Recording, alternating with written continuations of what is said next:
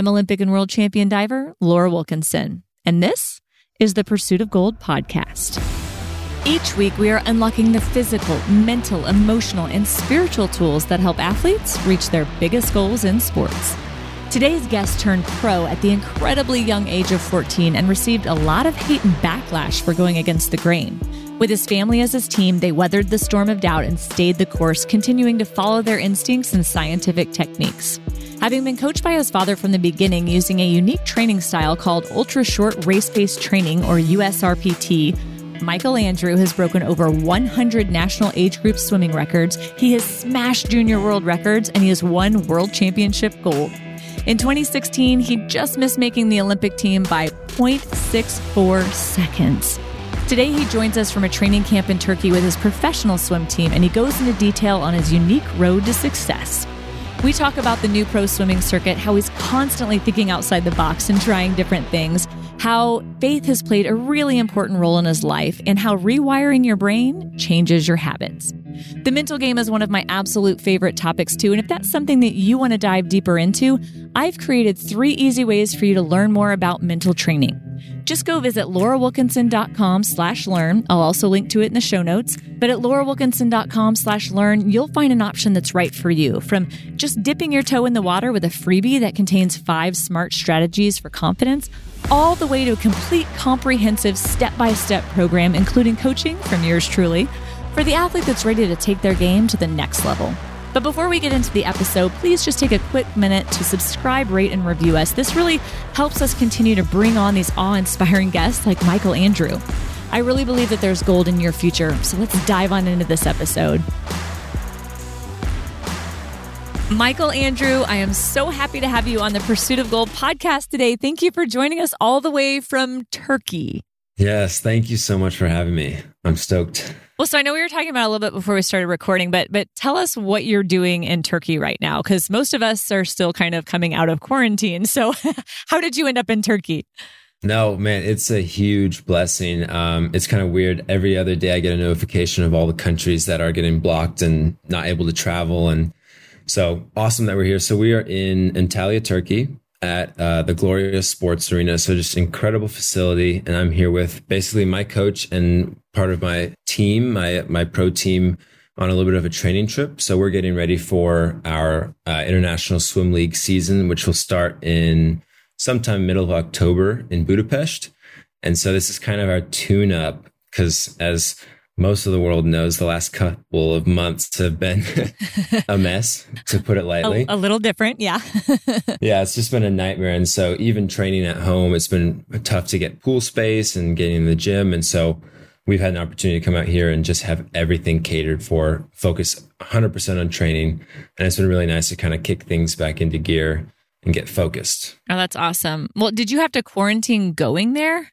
No. So it was actually crazy. We we didn't have any sort of quarantine either coming in or going out, I don't believe.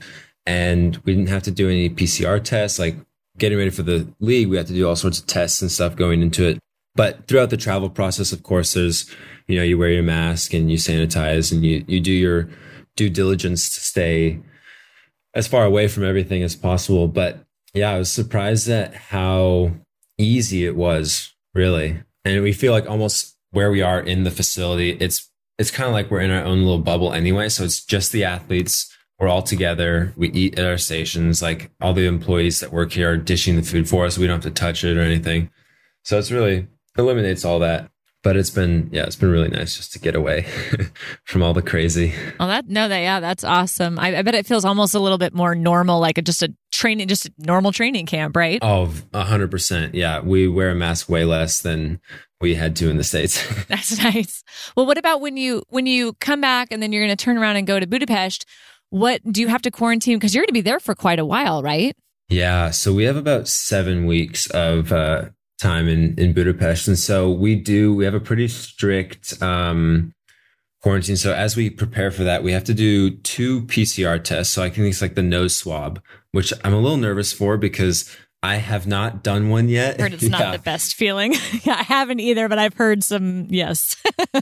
yeah, no. So I, I saw a thing about, uh, I think Ryan Reynolds posted something about getting a nose swab done. And it says it goes just deep enough to tickle your childhood memories. And I'm like, I don't know if I, I don't know if I'm ready for that. Um, That's really well put. No, it's crazy. So we have to do two tests going, and they both have to, of course, come back negative before we can fly to Budapest. Okay. And then once we're there, we can't actually train for two days. So we have forty-eight hours of being quarantined in our hotel room alone before we can do anything. So it's going to be an interesting journey for sure, but uh, I'm just grateful that we get to race finally. Yeah, I am. I am too. I'm glad you guys get to travel too, because I've heard I've heard there's a lot of places where the U S is still banned, and, and I've got friends who are Winter Olympians that are going to like New York for like Lake Placid, and they have to quarantine for two weeks. And yeah, in Australia, they're quarantined for two weeks before they go to their training center. Like, yeah, so yeah, I know Australia's been incredibly strict. So actually, right now, most of the Australians in our pro league, so where we're getting ready to race in Budapest, they've had to pull out, and mostly because the, the federation has kind of backed them up against the wall and uh, forced them into doing so. And it's incredibly sad because these athletes, obviously, they want the opportunity to race, to earn some money, and their federation, out of fear of this pandemic and the control, I guess, just takes away from them, which is absurd. But yeah, no, Australia's been very strict on all that. Yeah, it's it's a tough road. Well, I, I want to hear more about this um, International Swimming League. Like, tell me, because this is relatively new, right? Like, I, I'd love to hear more about it. And I know you're on the, is it the New York Breakers? New York Breakers, yeah. So I, I wear many hats on the New York Breakers. um, it's interesting. We So it's a very much a family thing. So my entire swim career, we've always been very family oriented. My mom's always been a part of it. My dad's always been my coach. And so we're very tight throughout it all. And we've been blessed with this pro team where my mom's and, well, all three of us are co-owners of New York Breakers. Oh, wow. Cool. Um, my mom is the operating G M, general manager. My dad's the assistant coach. And then I am uh, team captain, owner, and athlete of New York Breakers. And so we're very heavily invested into the International Swim League. And so essentially what it is, is I guess a very easy way to put it is the International Swimming League is basically an N B A or N F L type league right. for swimming. And so the goal behind it, and this is, uh, so Konstantin Grigorish, Grigorishin is a Ukrainian billionaire, has a heart for swimming. His son actually swam and went to Cal. And so you think of him as a, a swim dad. He loves swimming, and he saw an opportunity as a brilliant entrepreneur, seeing like, man, everybody swims. Like, it's a household sport, but why is there no league, and why is there no opportunity for these athletes to earn way beyond their potential? Um, you know, and it's sad when you see these Olympians who win gold medals and have their ten minutes on T V, but can never really sustain and build that into a career because there's just not enough viewership. And so that's where his brainchild of the International Swim League kind of came to be. And so we had our first season last year, went incredible. And then obviously coming into this twenty twenty year, season two was going to be massive. Coming right off of the Olympic Games, we're going to go into a full couple of months of racing and traveling the world and viewership and things like that. But obviously with COVID, things were quite set back. And I guess the idea now is just to create this shortened, condensed league throughout this year, but build into where swimming is on T V regularly so that people can get to know the athletes, get to know the personalities, get brands involved, having just, we actually, this is a very exciting thing, but the I S L, the league just signed with C N B C, or no, uh, C B S, mm-hmm. C B S Sports oh, wow. for a multi-year deal where we now have a platform and a, a home for I S L to be aired. So it's really, really amazing just to be kind of at the forefront of this. Um, and this league really just gives athletes an opportunity beyond the Olympics. And it'll be interesting to see what happens in the next couple of years, because I definitely think this is the way of the future in terms of uh, just earning potential and opportunity for athletes. Yeah, kind of an evolution of the sport too. Like, so how how does it work? Is it like the N F L or N B A where you're drafted or you're contracted into a specific team, and then you like kind of have these dual meet type things, or how does it how does it work? What's the structure like? So like our team, so how we work is we have we have our season leading up to the the competition months. Um, and inside that time frame, each team has an allotment of money. So obviously you have a salary cap for your athletes, and you basically go out and you recruit your athletes. I think in the future, it'll be interesting to see if anything changes. Like I would love to see it where like maybe, I don't know, a third of the team, like your top scoring athletes go into a pool, and we have like a draft day, kind of like the N F L does, where there's a little more chance, a little more risk, and more money on the line for the athletes, but also just this kind of like factor of, ooh, where's, where are they going to go? Like what's going to happen? Yeah. And it also divvies up the teams quite a bit. And so you see now early on in its early stages, like it's, it's very young. And so there's, there's mistakes that will be made and things like that, but some teams, and I think this more goes towards where the athletes have to change their thinking and become a little more professional and not just following where all their friends go and things like that. Right. But it'll be interesting to see over time how that changes. But yeah, so each team basically recruits their athletes.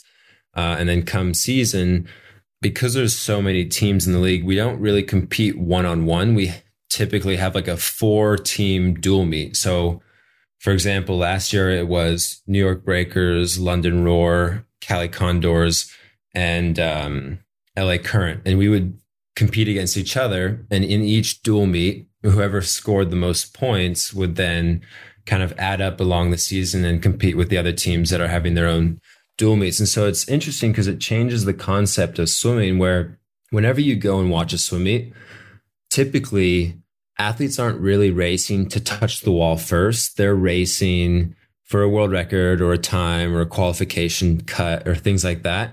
And the goal with the league is to really eliminate this idea of times. Of course, world records will be recognized, and that will never change because swimmers, like that's what we're always looking towards. But it adds this fun factor to no matter where you are in your season of swimming. And this is, I think, what makes the I S L work any time of year. Is the goal is just to touch the wall before the team next to you. So it creates a lot of drama, a lot of excitement, and it forces people to, you know, from a commercial perspective, root for a team like you would an N F L team. It's like, I want these guys to touch first and get the points for the team. And it also makes it really fun, you know, racing relays, and it changes the dynamic as an athlete because you don't have to worry about swimming fast. You just got to beat the guy next to you. Yeah. So it's, it's an incredible event. Swimming is a pretty boring sport, if I say so myself. Like it's very, if you don't have someone, like if you aren't invested in the person that's racing or part of swimming, it's hard to go and sit on a bleacher for four hours just to watch them for two minutes. And so I S L basically changes that all, and it takes all of the events, all the exciting events, condenses it into two hours of extreme action. The fastest athletes in the world going head to head, scoring points, and money's on the line. So it's it's really an incredible, uh, really, I guess, franchise now. And I'm I'm excited to just see how it grows, and and the fact that we get to be a part of it is huge. Yeah. So is C B S C B S Sports, right? Are they then yes. going to air it this this year, like the one that's going on in October? That's actually a great question. I would imagine so. Yes, I haven't read all the details into it. I tend to stay away from all the G M type stuff. But yeah, I, I believe C B S will be, I mean, I would hope so. If they've signed a multi-year deal, it'd be odd if they weren't airing it this year. But yeah, so I think this year they'll it'll probably be aired on C B S Sports. And then of course we have our live streams and things like that. But it's it'll be huge because now really this is the only premier swim event of the year, with the Olympics being out, all the World Cups being out. Any other sort of international competition just is not happening. So it really, it sets I S L up in a way that, you know, it wouldn't have maybe taken off as much had the Olympics had gone on. So it would be cool to see how the viewership changes. And also now that we've got a partner like C B S, how this leverages it all, uh, of course, because we have so many millions more homes that we'll be in. Right. And I, I think it's really exciting because people are just wanting sports. I think there's people are craving that oh, right now. Absolutely. And so we'll we'll make sure to kind of connect with you and get those live stream links and add them to the show notes um, so that people can, yeah, make sure to follow you and, and see all this excitement. That's awesome. Appreciate it. Yeah, and that's going to be one. Well, now, okay, you are really known, Michael, for um, you went pro super early. You were like, what, fourteen, like the youngest swimmer ever to do that. Um, and you've you've been criticized on and off throughout your career for doing things very differently. Like your you and your dad kind of came up with this ultra short race pace training, or U S R P T. Um, and I know you had a, got a lot of flack at the beginning because it was so different. And now you've got people who are buying into it and want to do it as well. So kind of take us through a little bit for the people who maybe don't know your journey as well, what that experience was like for you. Yeah, man, we could take the whole hour talking about that. um, it's been a crazy journey. It's, it's funny to look back at it and think we're still kind of getting started, um, because we've definitely lived almost an entire lifetime of sports, just in terms of the things we've been through. Mm-hmm. So for a lot of people that don't know, like we, my parents are both South African, born and raised. I was born in the U S, and so U S citizen by birth, thank goodness. Uh, very grateful for that and, and the incredible opportunities we have here in the U S. But um, as I started to swim, I became very competitive, fell in love with the sport. And my dad grew up swimming in South Africa, and he just, he never really believed in the way things were done. And so he and my mom sought out to find the smartest way to do things, or or not even to find the smartest way to do things, but just find a different way. Like see what what's going to work for us. And this is kind of where our our like ideology and like the way we think of things really in everything we do is like, if it's not, if everyone's doing it one way, like why shouldn't we explore something else that may be a little smarter, or to some seems simple, but obviously like for us, there's so much proof and data that comes from just following our body and listening to things like that. And so eventually we stumbled upon Doctor Brent Rushall and his uh, methodology of U S R P T, started swimming really fast, you know, race pace training, just like breaking records consistently and, and moving on. And a lot of people had some interesting things to say because we weren't following the typical route. Um, we weren't really doing it the the club way. We weren't following club, high school, college, then maybe go pro. And and as we continued to have success and win things and break records, we we got a lot of attention. We got a lot of media attention, especially because every time I broke a record, Swim Swam or another swim outlet would post about it. And so people kind of got tired of hearing our names constantly. It was really interesting to see. And and there was actually, there was a season where it definitely affected us. And this was when I went pro. And so when I went pro at fourteen, signed with a small company, there was really no money involved. But what was on the line and what was being given away was huge in most people's minds. And and that was that I couldn't go and compete for a high school, and I couldn't compete N C double A.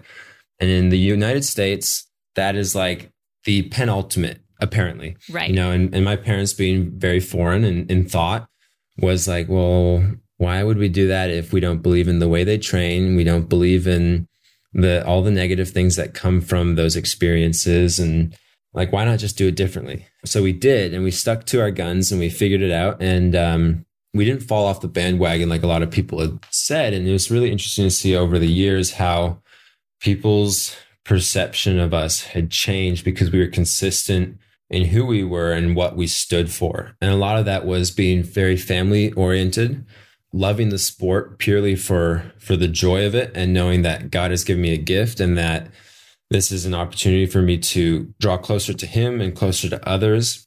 And then constantly throughout our, our career, we've used this as an opportunity to share with other people and to educate. And, you know, if anyone that wants to learn about how we do things, like we're happy to tell. And uh, it's been really cool now to see kind of the, so the comment section is a very unhealthy place often. Yes, it is. Um, And it, we we used to get excited um, because we, we would read it, and I would read it sometimes. And it was, there were seasons where it's like really not a good idea to be reading it. But now it seems like whenever we look at it, we have more supporters than we ever had haters, really. It's just cool to see how how faithful, almost faithful God has been through that in in us kind of sticking to who we are and not backing away from it. And that he's almost, he's blessed this path, this journey, this career, because we realize that the purpose is greater than just swimming fast. But that was a lot. And that's kind of like a very broad SparkNotes version of my swim career. Is basically, I just, we started doing things differently, swam fast, went pro at fourteen, dealt with a lot of hate, came through it, continued to go. And now it feels like my career is just beginning. At, at twenty-one, right? Are you twenty-one? At twenty-one. Now? I'm twenty-one, yeah. Yeah, so it, I mean, that's a seven-year journey. That's still been a long journey. And I, I kind of want to dig in a little bit there because you said there were so many haters and you were so young. Like, how did you not, like, did that affect you? And how did you get through that? I mean, I know you guys were faithful and you stuck to your guns and all of that, but when you're in the nitty-gritty and you're in that, like, how... How does that affect you personally, and how do you continue to walk forward in that faithful journey, even though it feels like the world thinks you're crazy? Yeah, it's really tough. Um, for me, I've been super blessed with a family that that has supported me from the beginning. Now, that doesn't mean we don't have our seasons of miscommunication and, and anger and whatever. Oh, wait, wait, wait. You guys but, aren't perfect? No, oh, right. Okay. Exactly. Is, I know it's, that sounds funny, but like people see social media or they see how oh. things are portrayed and they they forget that like in between the pictures, in between the articles, in between the things, like real life happens. So it's, I, I know I, I say that like joking, but it's really refreshing to know that like even this great family dynamic, you're going to have real struggles too. Oh, yeah. Oh, no. I mean, and you would be shocked at some of the the arguments and the things we have, because it is, it's a lot of what's shared. Like, we don't share the the ugly. Yeah. Know? Nobody wants to do that. Yeah. No. That's the social dilemma. And so, but yeah, no, we, um, as a family kind of knew that we were going to stick with it. We kind of just there for each other. Was it just kind of like you guys having to stay tight together? Yeah. So, so when I went pro at fourteen, what really happened was a lot of people misunderstood why we were doing what we did. And they actually, they started to say really nasty things about my parents and about myself, and that I was basically put in this bubble and they were trying to control my career and take my money and earn from me and like all this weird stuff. And so we eventually had to get to a point where we just didn't read anything. And that helped for a season, but we realized that didn't actually solve anything. And so we eventually got to a point where we knew that it was up to us to listen to the voices in our community. And we, we've been very blessed with like great spiritual mentors and friends in, in the swimming world and outside the swimming world who have been able to speak truth and life uh, and love into our like journey. And so we had to make a conscious decision to hear that over all of the white noise that was coming from people we had no idea, like people who don't know anything about us, who we don't know, and really have no uh, no input. You know, it's really interesting how, you know, everyone's a critic and everyone can say what they want, but they're judging from a very warped picture. Like, you really don't understand everything from one article you read. Right, you're making a lot of assumptions, yeah. A lot of assumptions. And so we had to understand that, really to overcome that eventually. And just over time, you know, things eventually changed and we stuck around and all that. But it was, a lot of it was a faith battle more than anything, is just knowing that regardless of what people say, and even if people never changed, because ultimately it's not really, it shouldn't be something we live for. We don't live to earn man's approval, really. We're here doing what we do to the greatest of our ability, but also to glorify God and what he's given us. And so that was something that was hard, but a lesson that, you know, we constantly learned and became more ingrained as time went on. Boom. I think you just mic drop right there and walk away. That's yeah, so well said and, and well learned as an earned experience, yes, right there. Yeah. You've got to earn that wisdom, right? Oh yeah. Constantly. Well, I love that you guys have been kind of revolutionary and thinking outside the box. And like you said, doing what you think is the best approach, or what you, you collectively as a family think is the best. And, and this year has been no exception to that. You know, I know since COVID, you've been doing some different things. And I, I saw some things where you were playing a lot more chess and talking about how that strategy really helps you in like how you actually go into a meet and things like that. So tell us a little bit about what you've done since the COVID that has been different on there as well, because I just love the way you think outside the box. I think that's so cool. Oh, thank you. I appreciate that. Yeah, no, we've never been pigeonholed into that elite athlete mindset where it's like you only swim and you don't do anything else because you're afraid of getting hurt. So like growing up, I always did everything. And, you know, as a pro athlete too, I actually, I was speaking with a friend of mine the other day, and he's an Olympian and very good friend of mine and a mentor, really. And he's like, what are you doing wakeboarding? You literally have the Olympics a few months away. You have the I S L coming up. Like, you're in the prime of your athletic career. And it's like, why are you going off a ramp in the middle of Turkey. And I'm like, well, why not? Like, life is way too short not to. And so I've had now like six months at home where I've been able to cultivate incredible relationships with my friends, surf a whole lot more, learn how to play a good game of chess. Like, a lot of these things have helped my swimming. They've helped me become a, a better man, a stronger athlete. It's also obviously detoxed my brain from that competitive, like, oh, yeah. grind all the time, because that can be really exhausting and and quite draining. Because you know, prior to this, it's been a couple of years just traveling, going, going, going. And I get to the end of the season and I think, man, like, if I had to list like who my really close friends are, it's like, yeah, I have close friends, but I don't really have meaningful relationships with all of them. And that, I think, that's been the biggest thing for me in in this last season, is really getting to connect with the community. And then obviously too, when pools and things like that shut down, we turned to alternative methods in order to train. Uh, and that was where we started doing like prone paddling in the ocean. I started spear diving. So like breath control, anything that involves water, like I'm pretty much there, uh, especially because we live literally a thirty second walk from the beach. Like, we love spending time in the water. And then the other one other sport that I've really taken a keen liking to was volleyball. So I've been playing a ton of beach volleyball with my sister. We're just a random group of guys that we met on the beach. So we've got like, they invited us into their WhatsApp. And I actually still, while I'm here in Turkey, get messages. And I'm like, oh, guys, like, I so wish I could be there to play with you. But it's just like, man, all those things. I've been kind of refreshing my athletic, like, I don't know, I just, I've done everything. Like, even growing up, I always, like, my mom thought I would be in some sort of ball sport. I played soccer, we played hockey, played football, basketball, all of it. I was always running around, doing backflips on the trampoline, catching balls, throwing this, throwing that. You know, I never want to be the athlete that kind of feels like I have to restrict myself from a lot of the fun things in order to perform. Because really, it's such a, it sounds like a pretty empty existence to me if I was to do that. Yeah, I think I think you're onto something there. Like, when, when you're fulfilled internally too, it, it helps you perform physically as well. You know what I mean? So it's like you you've got to keep your mind, your mental health, and your you know your emotions. Everything's got to kind of be in check a little bit. And sometimes, like you said, doing things that are different and that that, that are fun. You know, have fun mm. again, and like remember how to enjoy sports and life. And that that shows up in the pool as well, I think, for sure. Oh, absolutely. Well, it's there's something we say kind of jokingly in the swimming community. It's like a happy swimmer is a fast swimmer. And it, it kind of, it seems ridiculous, but it's so true. Like, if, if you're not enjoying what you're doing, like, why do it? Right. Exactly. Well, I want to talk about kind of last year and going into this year, because I read some things that were saying maybe twenty nineteen wasn't your best year, but that all of a sudden you showed up right before all the COVID shutdown and you were swimming amazing March of like twenty twenty. Like, what what was going on last year to this year that changed, or were you doing something different again, or what? Kind of walk me through that, and, and were you just gunning up for the games, I'm sure, at that point? Yeah, so it was really interesting. twenty nineteen, it's not that it was a bad year in terms of performance. I think there were a few competitions where I like I missed the mark in terms of what I wanted to achieve.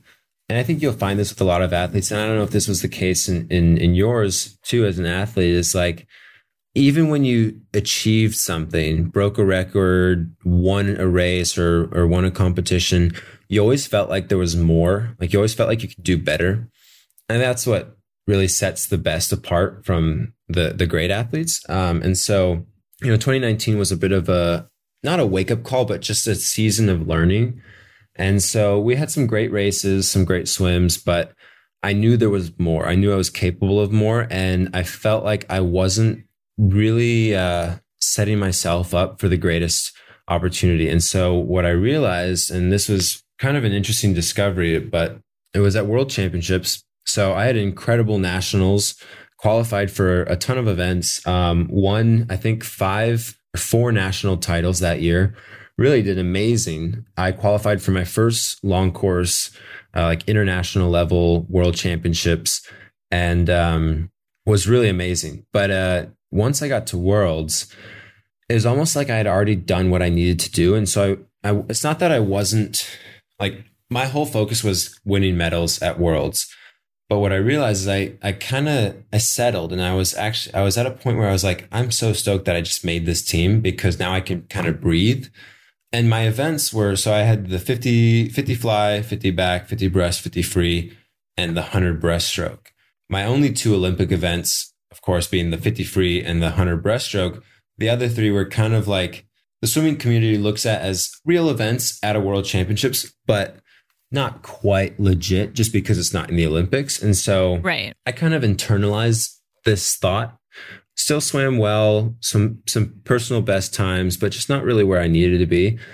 And after coming home, uh, really just being super upset with my whole world champs and not thrilled with where it was. And my dad wasn't able to be there as a coach. And it's just really interesting season. And so what I looked back at was I realized, man, like growing up, and at this competition, I have, I'm the fastest in all four strokes.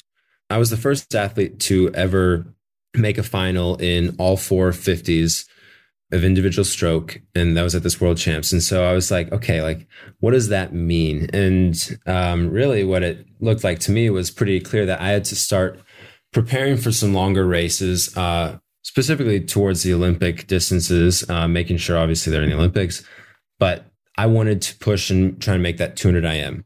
So ever since then, we started really working towards. And so in March, leading up to this Olympic year, I dropped a, an incredibly fast time, a one fifty-six uh, middle, I believe, in my two hundred I M.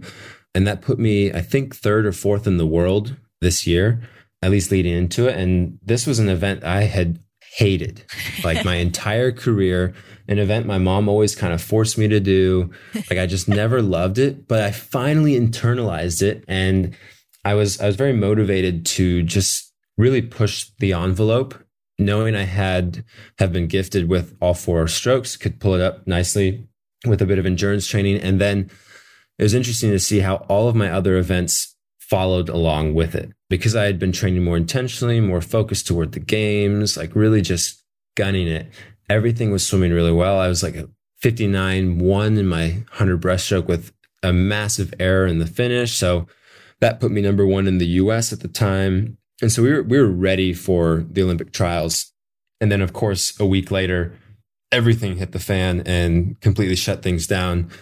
But uh, I think that was kind of like looking from two thousand nineteen to two thousand twenty, that was the big wake-up call, was realizing that there's more to just swimming the fifties, maybe a seasonal thing. Like I'll always be a sprinter at heart. Like that is my love. And I'll always sprint all four. Like even this I S L season, my focus events are going to be the sprints. And that's kind of who I am. But going into the Olympics, I really, two hundred I M, one hundred breaststroke, fifty free, those are kind of my events. And I think having that clarity and that really intentional effort towards an event gave me a little bit of extra, uh, just an extra something, knowing that when I'm preparing for this, this is what I'm preparing for. And I think that's important too, because even looking back at other years that maybe weren't so great, it's pretty obvious to see that, you know, the focus was lost on swimming events that I was just comfortable and easy with and just trying to be good, versus like really being like, okay, this is what I'm going for. This is what I'm striving for. And that's why I think it's so important for athletes to have clear goals and things that they're working towards, because otherwise you don't really know what you're working for. Right. I've I've kind of equated that to like looking at a map sometimes. Like you can look at a map and you can just you can just wander, but if like you want to go somewhere specific and you put that pin on the map and that's where you want to go, then no matter what road you end up on, you know how to like where you need to go to get back there. You know, you got to have that direction and make sure you're staying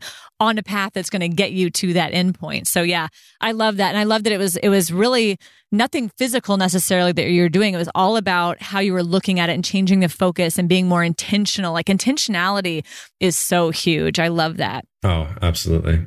Big time. Can you share with me a little bit about your nutrition now and how that's maybe changed over the years? Because I know you do some of like, it looks like you do the ketone supplements and things like that. Yeah. And I'm, I'm really curious as like, I'm an older athlete. I know you're still a young guy, but you know, that's kind of been something that, that my husband and I have been looking more into. Like, is that, is that a direction to go? So I'm kind of curious, are you like low carb? What has changed there? Like, yeah, what, why do you use the ketone supplements? Like, tell me all the things. Yeah, absolutely. So I'm just going to start off by, I'm the farthest thing from a scientist. So if I get some things technically wrong, whoever's listening, yeah, like it's all... No worries. You, you can speak plain English with me because I don't know the science words either. Perfect. So no, we, we started experimenting with the ketogenic diet. I think it was late two thousand eighteen after, maybe late two thousand seventeen after my last World Junior Championships. And this was something like my parents have always kind of been the ones to come up with the, really just look into the data and the science behind things. So we tried paleo, we we tried high carb, we've tried keto, and we've gone back and forth. And, you know, we've we've really stuck with it for a season where we let the body adapt and fuel purely off of ketones. And that's where I was fortunate enough to connect with a company called Real Ketones and then use their supplements pretty religiously. And as we tested the blood and saw the energy and then all of the benefits that come with it, just from the studies that have been done and then also personal experience, it was really interesting. And just like kind of off the top of my head, a few things, it's like I was able to recover quicker from sessions. I was... My muscles were more cut and shredded as an athlete. I had endurance in each session. I wasn't hungry as often. The portions weren't ridiculous. And I could actually hold my breath longer. So there's this interesting thing wow. um, too, is how your body can use oxygen more efficiently when you are keto adapted. Um, and this is something that we actually learned from the Navy SEALs and some tests they've been doing and some... We have some friends that are pretty involved in that world. And so it's really cool learning about that. Yeah. Yeah. Because everything we do, even with our training, is very data driven. And then we like to test it ourselves. And so it's been amazing. Like we love keto. This last season, like I haven't been strict keto. And even right now, I think if I was to test, my body would not be in ketosis. And I don't know if it's something that I will get into until after this I S L season, because my fear now is because I haven't been in ketosis for a few months, will I have to go through a keto flu again, or will my body adapt naturally or pretty quickly because it's already been there? And that's, that's one fear, because as you do adapt to burning ketones, and I'll get into a little bit just kind of what it looks like is, um, you know, it takes time. It takes a couple of weeks and you, your energy drops, your performance drops. I've heard it can last a lot longer than a couple of weeks, like more like months. It can. And I was fortunate. And I think a lot of it too can be mental. You know, I've always kind of been the person to challenge myself to, um, I mean, not in an unhealthy way, but be like, okay, like if they say it takes four weeks to adapt, I'm going to do it in two. and and so we just like dive head first. No, it was really interesting. I think there was a lot, I mean, into like, we just know how powerful our brain is, but, um, you know, the whole goal behind the keto movement, at least for me as a sprint athlete, was how do I still get that quick burst in energy, but sustain through some of my longer events and longer sessions, and then use the benefits of being keto adapted to recover quickly uh, and then just be a healthier athlete overall. We use a product called UCAN. So UCAN is a sponsor of mine, and they create this super starch, which basically acts as a carbohydrate. It is a carbohydrate, but there's something about the structure of the carb when it's being digested and converted into energy by your body. It doesn't spike your insulin like a carbohydrate, like a regular carbohydrate would. And so this is just a theory of mine and something that we've kind of tested and used, uh, like tested blood and training and things like this, where I can eat a keto diet, be fully keto adapted, and then use the UCAN super starch before a training session. So essentially I'm getting this quick burst in energy from the carbohydrates. And then once that carb source burns out, naturally my body will then start fueling off of the ketones that are really available through the fats and the things that I've been eating. So you kind of go right back into ketosis. Exactly. So I never That's kick amazing. Out of ketosis, which has been crazy. And so for us, it's been really cool because, you know, typically you look at the keto world and it's mostly for people that are wanting to either lose weight or iron distance athletes, like marathon runners, cyclists, people in those worlds. And I am like the complete opposite. See, I'm more like you because I'm I'm the quick twitch, explosive, like I need one hundred percent to jump. Yeah. And so that's this is why I'm fascinated that I thought you might be doing this. So keep Keep talking. Yeah, no, I mean, and that's, it's, it's pretty basic. Like it's really interesting because it, you know, a lot of people think that it needs to be super complicated, but that's just kind of our very brief analysis of it. Um, in terms of how we've kind of used UCAN and then our ketone, just that's created through our, our body to fuel. So it is, it's something I really want to get back to, but it is hard. It's hard to maintain, especially in this, at least where we are in terms of swimming. Like when it comes to traveling and eating at hotels, and even when things are set up by leagues and competitions, like the typical athlete diet, which I think is a complete joke, is just, you get your pasta, you get your chicken, right? That's it. You can have rice and all this. And it's like, man, like, no, like, can we just get some other stuff? And, um, you know, with keto, it's tough because you really want to find those clean, healthy foods, like your good fats, your avocados, things like that. So it's hard, uh, and definitely maybe a little more expensive, but it's ultimately worth it if you can do it consistently. And, and we actually, it's, um, so my dad being South African, we have like a lot of South African treats and stuff. And so one of them is biltong. So it's like dried meat, so jerky, where you can make the meat super fatty. And so we typically have that and we travel with it. And so we use things like that to try and supplement in a way. And then of course you've got your ketone supplements where you can essentially be eating ketone esters and ketone um, powders and drinks that will really help you get into ketosis, but it's definitely not, I think, as efficient as eating a fully ketogenic diet. Gotcha.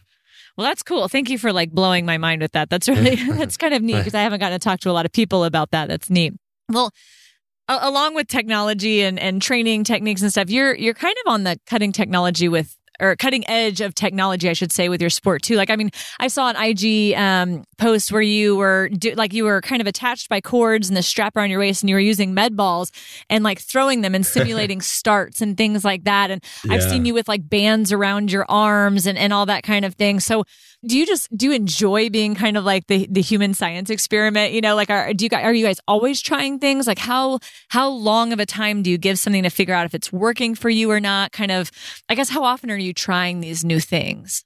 We're always looking for, not in a way to look for an edge, but we're always looking for what is, it's kind of like listening to the body. So what does the body need in this moment? And typically, like with the, for example, like the med balls and the start um, video that we were doing, this was in Thailand. I think it was two thousand eighteen. Yeah. So it's just before we moved to California. We were doing a bit of a, a world tour. And a huge issue we noticed on our starts was I just wasn't getting off quick enough. I was kind of bobbing. And so we're like, man, how do we rewire the brain and change these habits? And so we just kind of looked for everything. And, and we figured we don't want to just always be jumping off of blocks because sometimes it can get exhausting. You can rip your hands. And so we're like, well, let's, let's kind of makeshift something. So we had a friend that had this forty Pro bungee system and we were training outdoors. And we're like, oh, here's a big beam. Let's just try this. And so a lot of it's very unscientific, but we look for movements and we listen to the body. And And then also too, just from learning from other people, like we, this is a huge thing. I think it's awesome is when, when you get to a certain level in a sport, everybody wants to share something with you. Now it's not always going to be helpful or beneficial for you, but I think you can always learn something from anyone, regardless of who they are or where they are in a sport. And so we really try, and this is mostly my dad too, is like when someone emails and says, hey, like, I was watching Michael's YouTube video and I saw his arms and his elbows do this in his freestyle. What do you think? And, you know, we'll jump on a Zoom call with them and be like, hey, what do you guys see? Like, is there any interesting science? And then we'll, we'll meet people and connections here and there. And, and it's really cool because we can then all learn from each other and, and then create a network. And so that's, it is, it's one of those things where we are constantly learning, but, um, have to be careful because we also want to create routine because we understand that, you know, when your body and your brain is in routine, you create neural pathways, you create habits. And that's what ultimately sets you up to succeed when it comes time to race. Because when you race, you really can't be thinking about things. And so it's hard to balance because we understand that when you're training, you're thinking and you're very, um, I'm not entirely sure like the science side of it in terms of what part of your brain you're using, whatever, but it's not a subconscious movement yet. And so our goal is to create subconscious movements so that when we race, it just happens naturally. I love that. Well, how do you, okay, so you were very close to making the Olympic team as a young gun in twenty sixteen. How do you feel going into what is now twenty twenty-one? Do you feel like you have a lot of pressure on you? Like, is there, I guess, kind of, kind of, I don't want to put words in your mouth. So just tell me, like, how are you feeling? Or maybe how were you feeling earlier this year? Has that changed going into next year? Like, how are you kind of facing and, and dealing with the mindset going into um, Tokyo? Yeah. Well, so in March going into it, I was on top of the world. Like, I was so confident in where we were and just incredibly prepared, like the most prepared I'd ever been. And I've been doing things in training that I just like was never doing, was just very focused, happy to be grinding. And I'm back now at a place where I'm again, refocused and realigned. Am I physically prepared yet? Probably not, but I don't think many people in the world are, which, which is comforting. But at the same time, I look at the clock and I look at the days we have to go, and it's like, okay, now it's like, it's on, like it's a short time frame. We know it's going to happen now regardless. And so it's like, make it or break it. Um, but there is, there's, there's always nerves. I've always been one to say that being nervous and anxious for races is a good thing because it, it really just tells you that you care and you are invested. And that's important, but then it's making sure that you turn those nerves and those jitters into a positive, and then being able to kind of still calm yourself so that when you come to race, you don't do anything rash. And that's actually just something that comes from experience. And so I've been, you know, fortunate to be racing at a professional level for so many years from such a young age that I was forced to learn very quickly and learn by trial and error. And so I do, I'm I do get nervous. I am very nervous, but at the same time, I'm confident. And I think also what's really interesting is for me as an athlete, with what's happening in the swimming world and really what's happening in the world in general, just with everything politically and economically and all of this, like, it's just kind of craziness. I realize none of this matters. At the end of the day, it's just swimming, and I will still be loved by my friends. I'll be loved by my family. I know God loves me for who I am. I know that he's blessed me with this gift. And if he desires for me to make the team and to win medals and do all that in his name, amen, like it'll happen. And if not, then it won't. And I still have to find a way to kind of celebrate that loss in a way. It's really interesting is having that faith, knowing, okay, you know what? It's not in my hands. Of course, I'm going to work as hard as I can, but I can't really control the outcome. And if I try to control the outcome, I'm just going to end up being disappointed anyway. And so that gives me a lot of freedom to know that I just need to show up and race and let God handle the details. And that just takes a lot of pressure off of that because I don't live a, a performance-based identity, but I live a purpose-based identity. Oh my goodness. I love all of that. Where, tell me more about your faith. Like, when have you, have you always kind of grown up with this faith, or where, yeah, where does that come from? And, and how, how do you walk that out in your daily life? One thing I can tell you is I am far from perfect. I am an imperfect human. I make mistakes just like everybody. And so I've never really had the answers. I have always kind of grown, I've always grown up in a Christian household. And I don't even like actually saying Christian. I really, I believe in it more as a, a personal relationship with Jesus. And I believe what the Bible tells us is truth. And so I look at it as a, as a conversation where I can go to Jesus and be like, hey, like, like what's up? Like, what's happening in life? And, you know, there's, there's definitely times in life where, where I'm far from God. And, and those are where I, I tend to try and grasp and control things on my own. And then I realize, oh man, like, what am I doing? Like, why am I being an idiot again? And so I'll go back and I'll be like, hey, okay, like get in my word and read and study and, and learn and, and feel like strong, powerful, and then things will go well and you'll start to get comfortable and things like that. But yeah, no, so my faith has always been kind of growing from a young age, but when I was fourteen, it was really, that was when I was most tested as a young pro athlete, um, not really knowing what we were doing and then learning on the fly and then always having great spiritual mentors to kind of help along the path. And then by the time I was seventeen, it was when I really internalized and kind of made the re basically recommitted my life.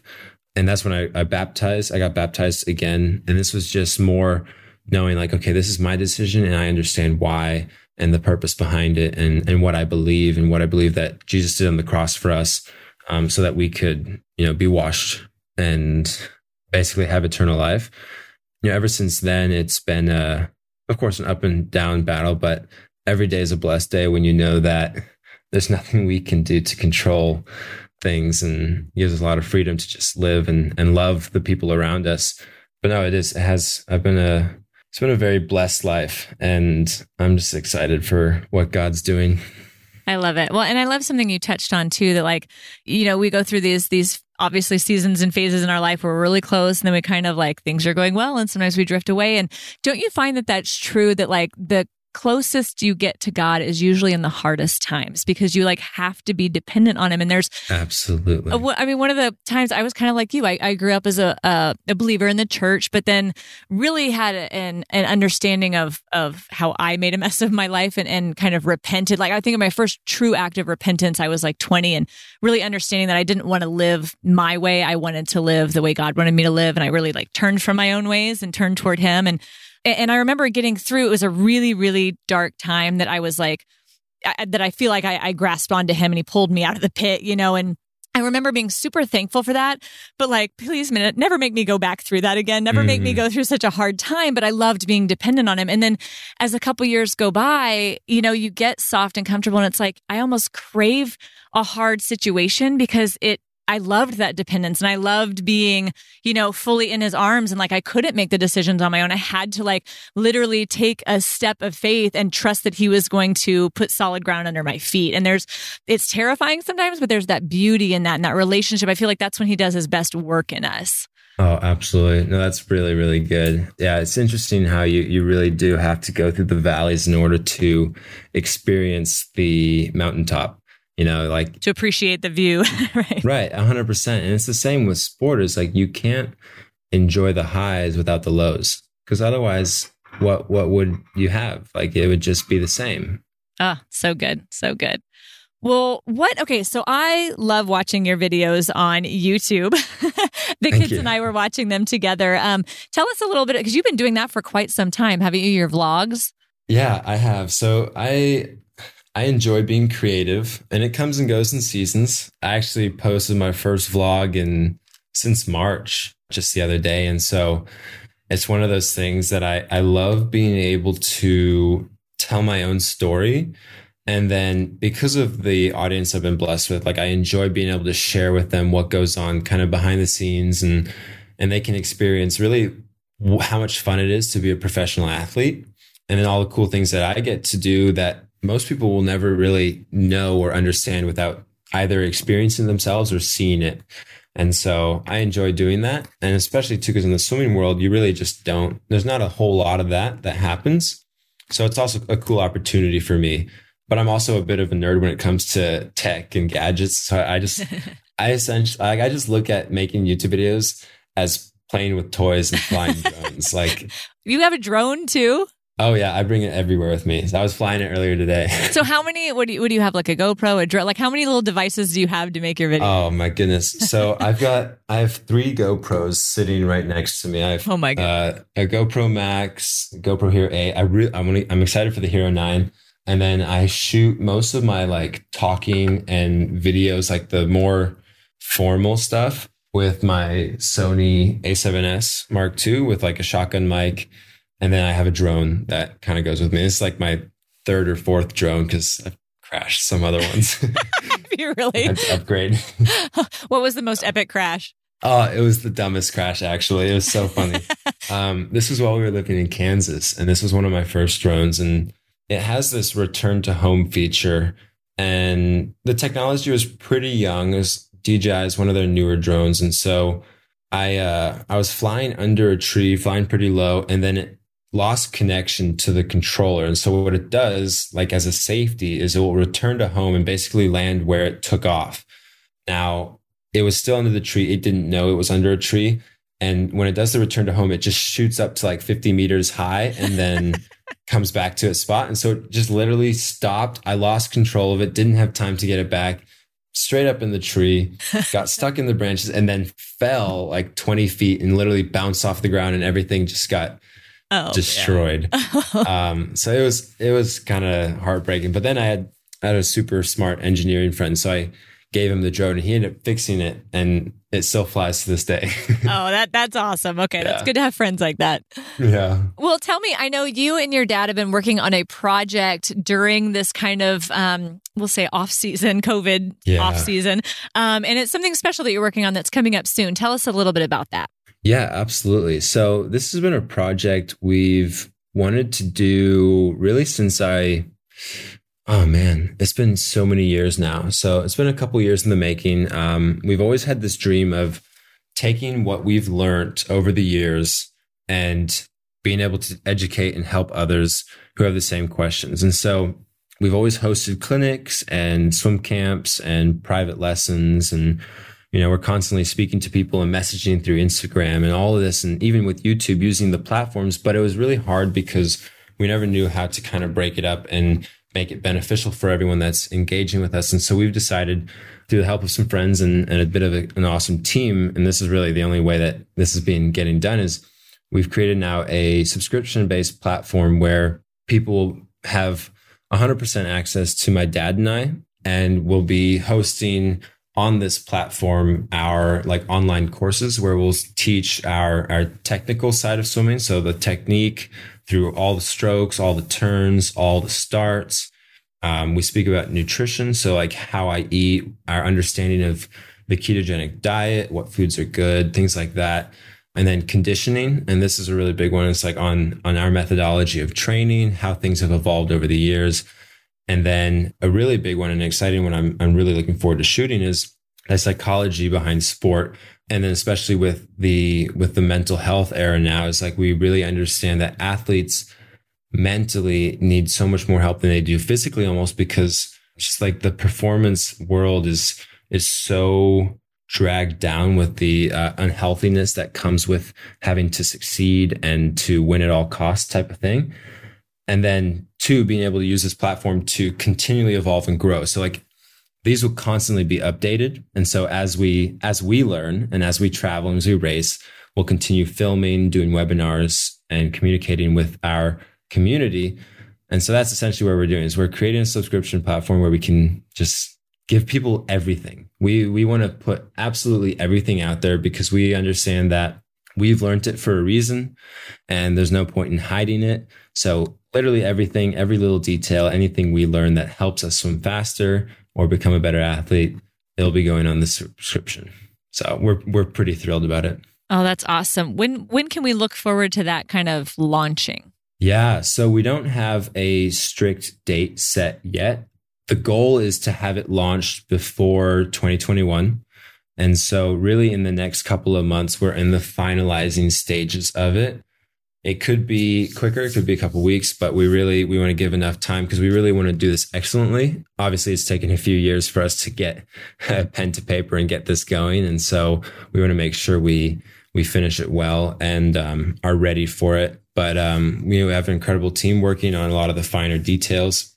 And I think we'll have a, a landing page, a bit of a site where people can go and connect so that we can start sending them updates and get them excited about the launch. And then two, obviously through my social media platforms, people can stay tuned and be ready for all of that to come. Awesome. And we'll make sure to link to those in the show notes so people can find you easy and keep on top of this membership course coming because it sounds awesome. I love it. Uh, Michael, thank you so much for joining us. You've been phenomenal. I could pick your brain all day, but I really appreciate your time and all of your wisdom. Thank you. I'm looking forward to talking next time. Thank you so much for tuning in today. And please be sure to subscribe, rate, and review our show. This allows us to keep bringing on amazing guests, and it also helps other athletes to find this show. Make sure to check out the show notes to follow us on social media and learn more about our awesome guest. To hear all of our amazing episodes, head on over to the pursuit of gold dot com or wherever you listen to podcasts. The Pursuit of Gold is proud to be a Podigy production. That's all for now. Make sure to tune back in next week.